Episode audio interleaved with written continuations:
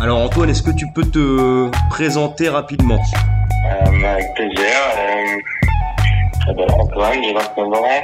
Je suis fondateur de Primo, qui est une start-up SaaS.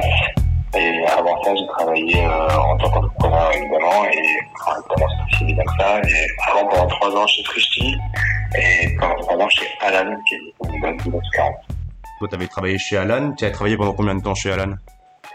Je travaillais chez Alan pendant 3 ans. Ok, est-ce que tu peux nous dire un peu le poste que tu avais?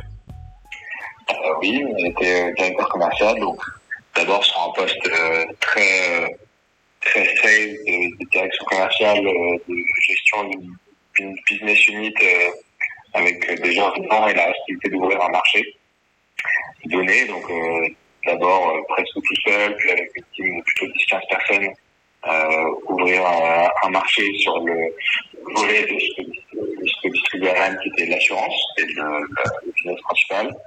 Et après, j'ai switché sur un rôle plutôt un peu plus de GM sur Alan Mind, qui qu'on a racheté avec Alan, et qui était un service dédié à la santé mentale pour les entreprises. Et donc là, je suis plutôt passé sur un rôle toujours très sales, assez proche, mais avec d'autres enjeux de marketing qui étaient un peu plus larges, simplement juste du sales.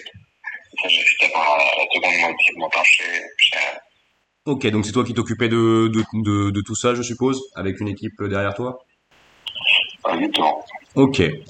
Et maintenant, du coup, t'as fondé Primo, du coup, avec 2 autres personnes, si j'ai bien compris.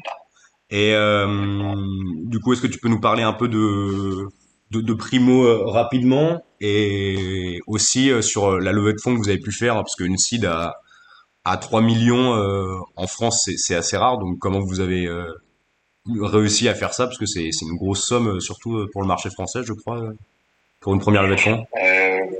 Ouais, donc on a monté Primo en début d'année et on a directement levé, on appelle même plutôt un pré-seed. On a communiqué dessus comme étant un seed, mais en fait c'est un pré-seed, c'est une levée qu'on a fait sur dette, donc il n'y avait pas de produit, il n'y avait pas d'équipe, etc. au moment où on a levé. C'est ce qu'on appelle plutôt un pré-seed. Et si on compte la totalité de ce qu'on a levé, étant donné qu'on a levé aussi de la dette, en plus de l'équité, on a levé à peu près 4 millions d'euros. Donc voilà, et Primo, c'est un SaaS à destination des fondateurs d'entreprises, principalement, qui leur permet de gérer tous leurs salariés et tous les outils qu'ils leur donnent. Donc aujourd'hui, avec un volant hardware assez important, donc des salariés, j'ai aussi des ordinateurs, des téléphones, des intérêts, tout ça pour eux, de l'acheter, de le réparer, de le revendre. Et on va les dérouiller à distance et un certain nombre de choses. On va ajouter très prochainement la possibilité de gérer aussi toute la partie software. Donc, en plus, que nos salariés, un ordinateur et un téléphone, ils vont savoir qu'est-ce qu'ils ont comme licence, combien est-ce que je paye pour ces licences, qui a accès à quoi, pouvoir activer ces licences ou les désactiver à l'onboarding et à l'onboarding des salariés. Ok, très clair. Et du coup, vous avez fondé l'entreprise quand? C'était assez récent, non? En début d'année, ouais. Ok, donc vous étiez 3 initialement, et maintenant vous êtes combien? Maintenant, on est plutôt, là, avec l'offre d'aujourd'hui, on va être 12 là, d'ici la fin de semestre. Donc là, on est en octobre. Vous êtes combien, tu m'as dit? On sera entre 11 et 12 avant la fin du mois, parce qu'on a une offre qui vient de traiter. Ok, donc. On va probablement 12 d'ici quelques jours. Ok, donc c'est plutôt une grosse croissance. Ok. Comment vous avez fait un peu votre business model, votre marché, etc. Comment vous y êtes pris pour avoir une problématique, y répondre, etc.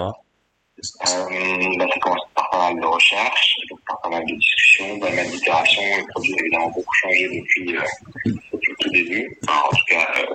L'extérieur, ça ne semble pas avoir changé, mais en fait, ça a changé beaucoup, puisqu'on a évidemment fait une chose. Ça commence par beaucoup de recherches, on discutait avec les différents types de personnages sur les problématiques qui rencontrent au quotidien, sur quoi est-ce qu'on pourrait potentiellement les aider.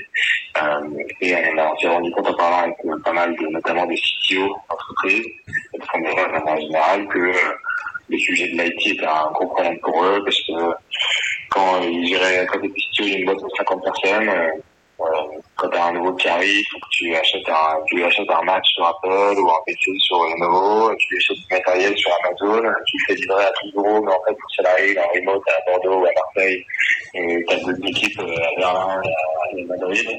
Et donc, en plus, tu vas pouvoir gérer tout ça à distance, et contrôler ces machines-là à distance, les verrouiller, les effacer quand on a besoin, envoyer quand ton salarié démissionne. Enfin, c'était un gros sujet, un gros pain pour les entreprises avec lesquelles on a parlé. Du coup, on s'est dit qu'on allait construire un outil un peu all-in-one qui est le thème à la problématique pour que tu perdes du temps sur tous ces sujets-là. Ok. Et toi, du coup, je sais que t'es pas mal dans le milieu entrepreneurial. T'as pu fonder quelques entreprises quand t'étais plus jeune, puisqu'on se connaît quand même depuis pas mal de temps maintenant. Tes deux associés initialement, ils étaient en start-up, ou c'était des gens qui venaient de grosses entreprises ou... C'est des gens qui viennent de start-up également. Ok. À des différents niveaux de développement et avec plus ou moins plus entrepreneurial. Il y en a un qui était le VP Engineering de Younited Credit, qui est une grosse startup française de 700 salariés qui est une fintech. Ok. Et il y en a un autre qui était le VP Product d'une boîte qui s'appelle Ivoire, qui était une grosse startup française aussi, un peu dans le monde de l'intérim, et qui pendant quelques temps avant, pendant 6 ans, avait travaillé à San Francisco dans la tech, dans des grosses boîtes tech américaines. Donc, c'est deux profils qui bossaient déjà dans la tech avant. Quoi. Ils n'ont pas de grosses boîtes quoi que ce soit, c'est vraiment des profils tech. Ok. Ouais, donc vous venez tous du même milieu, on va dire, de la start-up, mais de champs d'acteurs, enfin de champs différents, quoi. Un plutôt fintech, un de l'intérim, et toi, bon, c'était le milieu médical, Alan, mais donc vous avez couvert plusieurs secteurs. Ouais.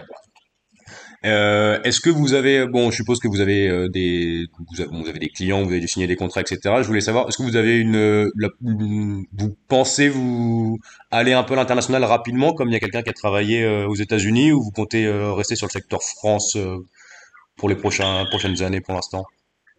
Oui, il y a deux réponses. Aujourd'hui, on est déjà à l'international parce que Primo est déjà disponible dans tous les pays du monde pour une grosse partie de notre France. On a déjà des clients en Pologne, à Hong Kong, en Arabie Saoudite, au Brésil par exemple. Okay. Donc, c'est déjà des pays dans lesquels on peut coopérer sur une partie de notre offre sans trop de difficulté. Et donc ça, c'est un peu la première réponse. Donc oui, on est déjà à l'international. La question qui se posera à partir de l'année prochaine, probablement entre mars et septembre, c'est être plus présent à l'international, c'est-à-dire ouvrir des bureaux sur place, commencer à avoir une présence sur place plus forte, pouvoir opérer 100% de notre proposition de valeur dans ces pays-là. Et donc ça, oui, c'est prévu, et c'est pas prévu encore de où et comment, ni quand, mais probablement entre mars et septembre prochain, pour commencer d'abord et terminer à l'ordre. Ok. Et pour démarcher des clients à l'international, parce que c'est vrai qu'on a toujours, je pense, ce côté un peu, quand on commence dans un pays, on reste dans notre pays. Est-ce que vous connaissiez des gens dans ces pays-là, ou vous avez juste totalement démarché au hasard, ou ça s'est fait comment? Pour l'instant, c'est via des clients français qui ont des antennes internationales. C'est comme ça que ça a commencé. Ensuite, des antennes internationales qui nous ont recommandé auprès de clients. On a passé de chasse très forte sur d'autres pays. On est vraiment très focus sur la France pour l'instant. Okay. C'est plutôt opportuniste. Voilà, après le jour, on commencera... Donc, on travaille sûrement via des séquences d'outbound d'email pour un peu arroser le marché visé et voir si on a autant de réponses et des réponses aussi qualitatives que ce qu'on a pu avoir en tant que. Ok. Et enfin, j'avais une dernière question, parce que je sais que vous avez fait une précide pour commencer. Par la suite, je suppose que vous allez refaire des levées de fonds. Est-ce que vous avez à terme pour but de faire une IPO et de rentrer en bourse, ou c'est pas du tout prévu, ou vous êtes peut-être pas projeté aussi loin? Si, c'est un bel objectif. Là, on conclurait notre prochaine levée de fonds entre mars et septembre prochain. C'est un dictionnaire international. Et l'ambition, c'est de fonctionner sur un système liquidable. Donc, on continue à aller auprès des fonds de venture capital principalement. Et l'ambition ensuite, c'est potentiellement soit de vendre l'entreprise à un moment si on pense que ça peut être une bonne sortie, ou alors de rentrer en bourse. C'est pas du tout quelque chose qu'on exclut, c'est assez loin, parce qu'il y a peu d'entrées en bourse en ce moment d'acteurs européens. C'est assez loin, hein, mais c'est pas quelque chose qu'on exclut, et c'est une bonne ambition. Ok, parfait, bah, c'est tout pour moi. Merci pour tes réponses, Antoine. Et pour le temps que t'as pris.